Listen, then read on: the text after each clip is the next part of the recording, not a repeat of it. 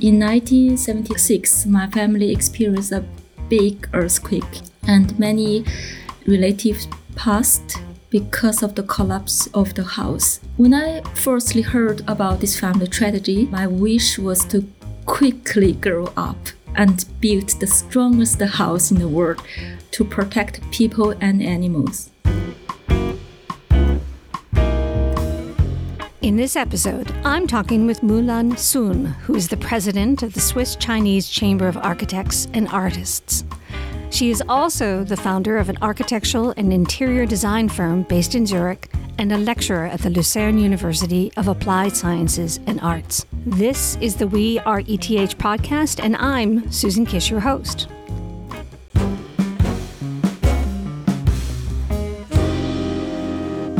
Mulan, you were born and grew up in China. How did you find the ETH and how did you make your way to Switzerland? You know, I was born in China in the early 1980s, a time of Chinese economy revival, and my generation is so called post 80s. Why is it called post 80s? I think it's, it's, it's not a Chinese definition, it's an American definition. Oh. they gave us the name okay. of post 80s in comparison with post 19s and so on, post 70s and so on. So this is after the Cultural Revolution? Yes.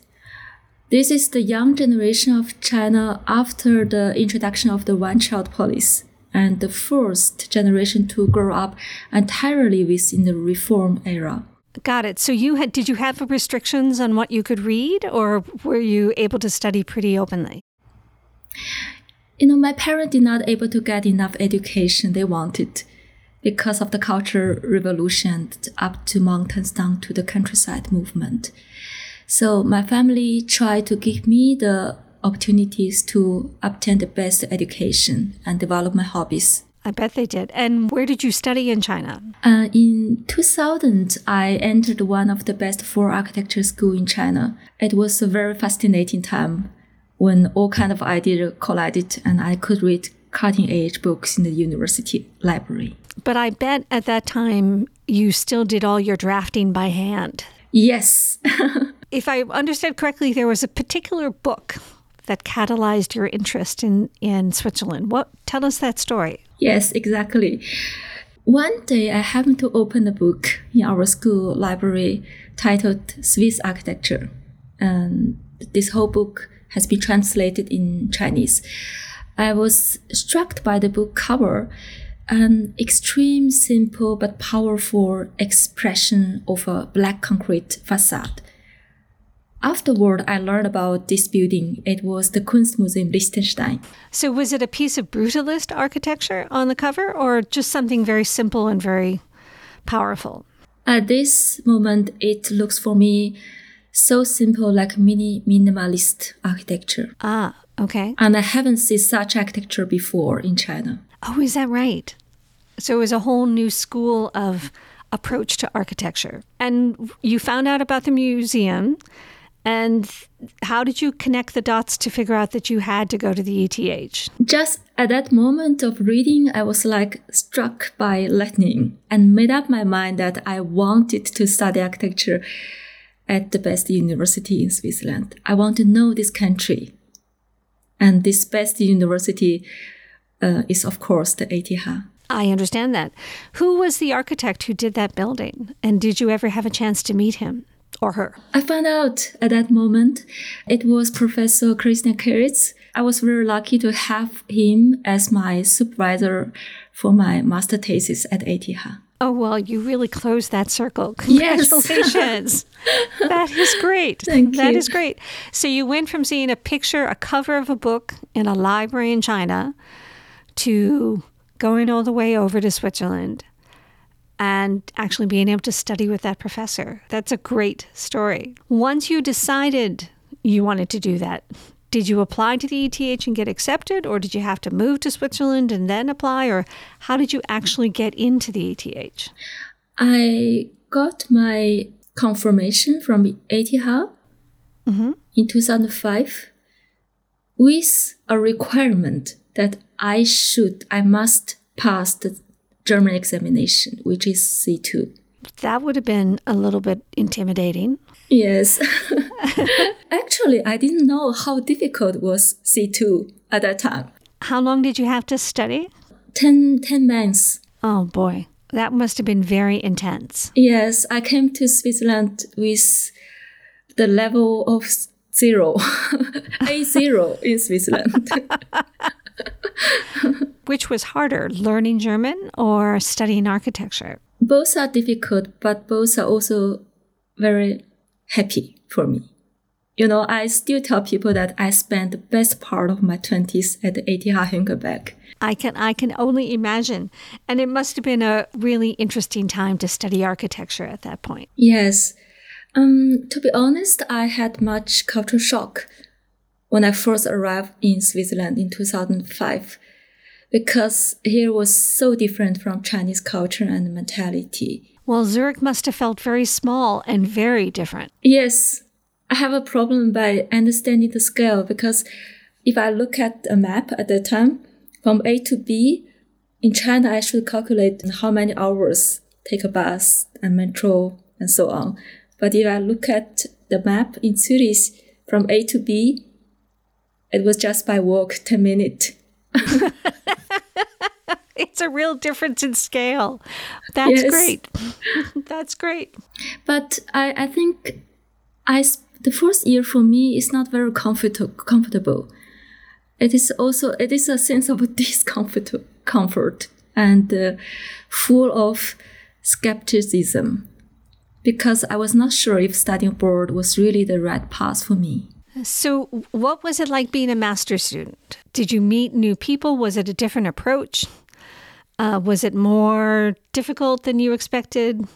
What was it like to be a master's candidate at that time? At the beginning, when I passed C2 exam and arrived at the ETH Hönggerberg, I took a lecture by an architecture professor and I couldn't understand anything. so at the end of this lecture, I cried, I cried just in the lecture hall. and another Swiss colleague, he came to me and said to me, uh, don't worry, don't cry. We also couldn't understand.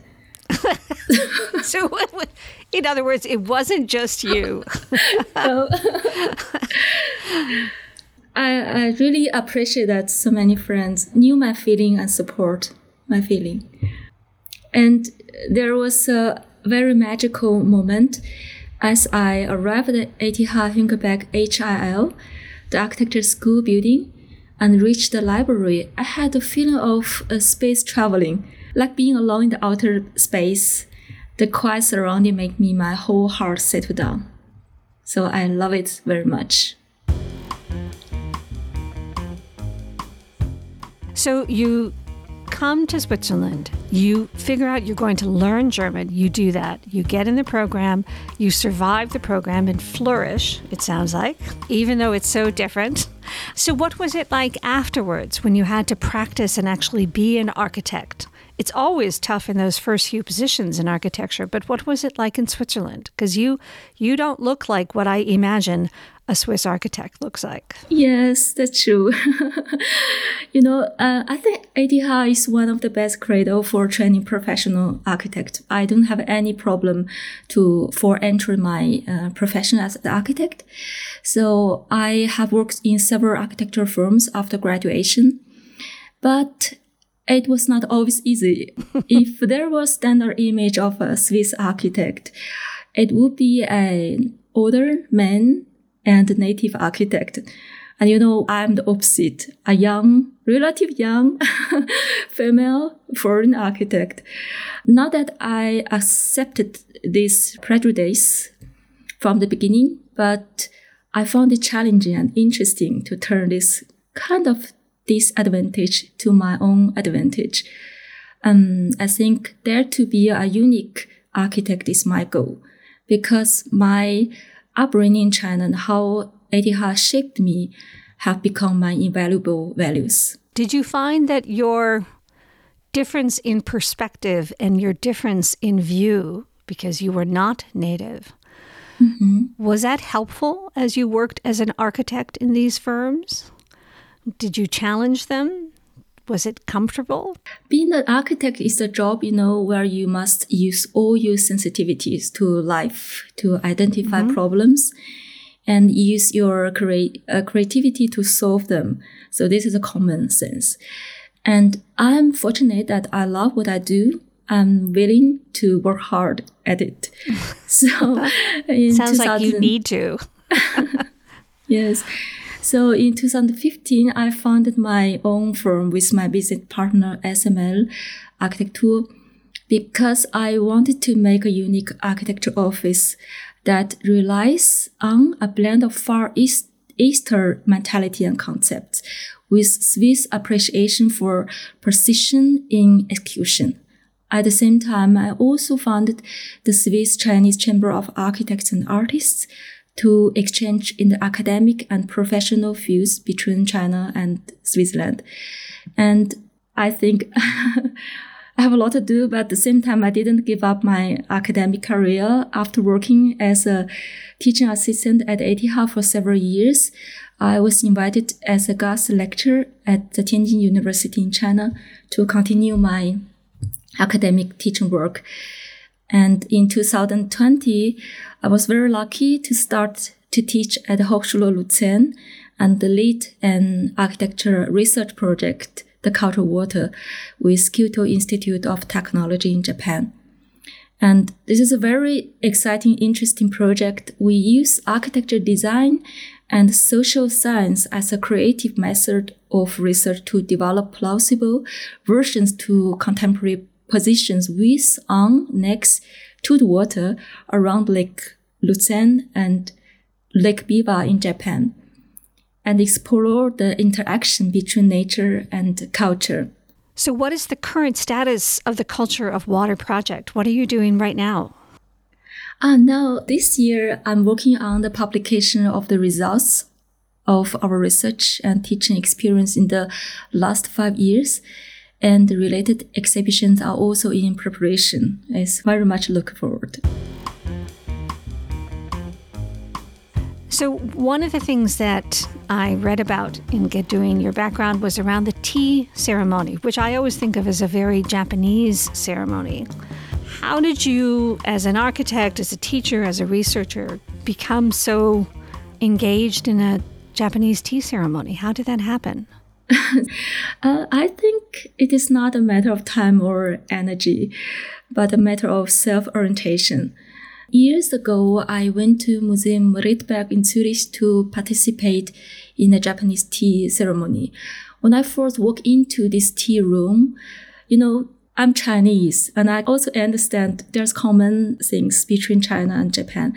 So mm-hmm. as soon as I entered this room, the wood, the smell, and the proportion of the space immediately make me understand that this was the ideal architecture for me.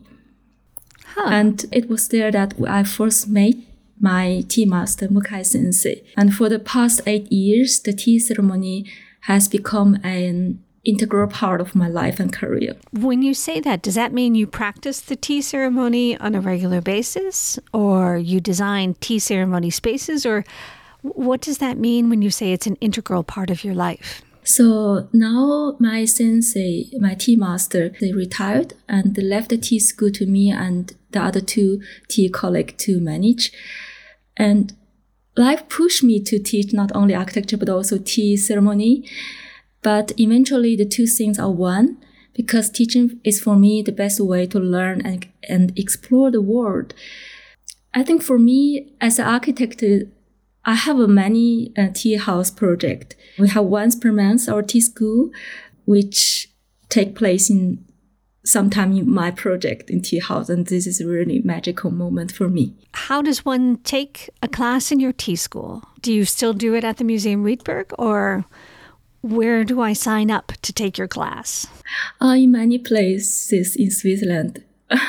Bad Ragaz, Sargans, Basel, Zurich, Winterthur, Neuhausen, and some of these places are the project from our architecture company. Very cool. All right, so that sounds like I'll have to do that on my next visit. Yes, please. I will invite you. Thank you. So, can you explain specifically what is it around the tea ceremony and architecture that you find most interesting? And what have you been doing in that area? Yes, my architecture firm has many completed and, and ongoing tea house projects. Why is the tea house such a special category of architecture? Because I think tea house is not only an object, but also a stage for perceiving the four seasons. For example, there is a lot of wisdom um, in architectural thermodynamic in the tea house, how to use the least amount of energy to create a space that is warm in winter and cool in summer. Tea house is a very good example of such typology. So I most believe in practice and teach architecture typology, not technology. What is architectural typology? What does that mean? Architectural typology means that you use this smart or clever t- architecture typology to solve thermodynamic things mm-hmm. and to kind of bring the cool air inside and make the waste air outside. So all of this you can make a solution by architecture itself, not by technology. You don't have to use air conditioning. You don't have to use heating. You don't have to use energy or only the least energy. That sounds like the ultimate sustainable architecture. Mm, yes. I think you were sitting once in our tea, tea house, and I believe your five senses sight, hear, smell, taste, and touch will be 100% reactivated in the tea house. When you are in Switzerland and you're trying to bring together the, the cultures of the Far East, what is your greatest challenge in bringing those two worlds together? I think there's things in the world that have meaning as long as they're put into action done. And there are also things that are not just paid into a moment of action. Its main value and meaning comes from doing it well and doing it into the extremely well.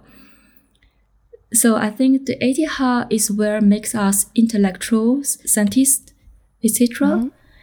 But how to make knowledge into wisdom is our life topic. And that sounds like a universal question. Very much. Well, I'm going to ask just in summary, it's how would you describe that ETH has influenced your life and your career? Mm, I think ETH shaped me a lot. I finished my personal evolution at ETH. I can say biological and also spiritual. I was totally different person and uh, before entering ETH. And does ETH still play a role in your life today? Yes, very much. Can you give an example? For example, I have some moment that if I have a difficult in life or have a question, I want to stand again on the rooftop of the ETH School of Architecture. Maybe you know this place. Uh, because I always found my beginner's heart there. And I think the beginner's heart is the best teacher for me to lead my life. That is a lovely phrase, the beginner's heart. What does that mean for you? What does that look like? Beginner's heart, I think, is look back and find the origin. Look back and find the origin. And I guess it also requires you to clear your mind to be a fresh beginner. Yes. Wonderful. That's a lovely expression. And also, like, kind of purify myself. Mm-hmm. I can see that. And it's also a lovely expression in a world where being a beginner is sometimes seen as a weakness. And you're mm-hmm. putting it as a source of strength. Yes, I, I don't think our life is like we learn from one to 100. I think I learn from one to 10 and go back to one and a 10 again, like a circle. All this circle will shape a line from one to 100. I love that. I love that expression and extreme image.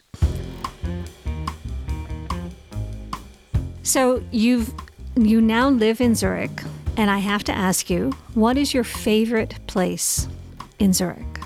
Uh, I have one. I will share with okay, you. Great. My favorite place is Museum Rietberg. Oh, I should have known that. and the park. And, And it is a beautiful museum. I can find a piece of my hometown there because of the great exhibition of Asian art. Oh, fabulous. And did you always know you wanted to be an architect? Was it what you wanted to be when you grew up? No, not from the beginning. I think as I was a teenager, I wanted to become a science fiction writer. Oh, okay. Sometime in my life, my parents told a family history story. Mm-hmm. And in 1976, my family experienced a big earthquake mm-hmm. and many relatives passed because of the collapse of the house. And hmm. also our pets. We have many pets, oh. dog, cat, bird, turtle. When I firstly heard about this family tra- tragedy, my wish was to quickly grow up and build the strongest house in the world to protect people and animals From another earthquake. in case there is an earthquake. Well, recent events and the horrible earthquakes in Turkey and Syria make that even more relevant and even more important.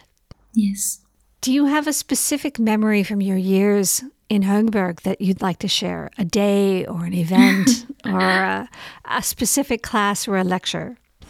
I have so many beautiful moments at ETH, but the most important moment didn't happen on the Hönggerberg.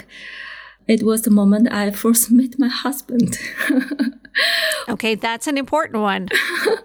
who was also an architecture student at ETH at that time. We sat face to face on the same train from Zurich to ETH Studio Basel. And this moment means, of course, a lot to me, although I didn't know it at the, at the time. Very, very cool. That's a lovely story.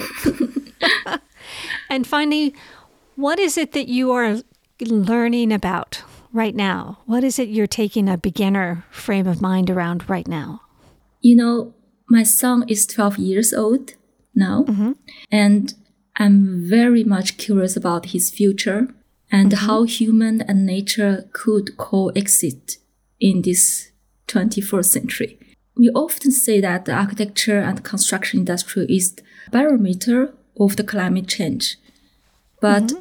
I have the feeling that this barometer is too slow by now we should take immediate action to reduce landfills and the destruction of air, water, and nature habitats. So this is not to say that we don't need architecture anymore, but to completely rethink what kind of architecture is needed. Great way to summarize. Thank you. And Mulan, thank you so much for your time. Uh, it's been a wonderful conversation. Really appreciate it. Thank you so much for inviting me, and my pleasure. Thank you. I'm Susan Kish, host of the We Are ETH series, telling the story of the alumni and friends of the ETH Zurich, the Swiss Federal Institute of Technology in Zurich. ETH regularly ranks amongst the top universities in the world with cutting edge research, science, and people. The people who were there, the people who are there, and the people who will be there. Please subscribe to this podcast and join us wherever you listen. And give us a good rating on Spotify or Apple if you enjoyed today's conversation. Finally, I'd like to thank our producers at ETH Circle and LE Media, and also to thank you, our listeners, for joining us.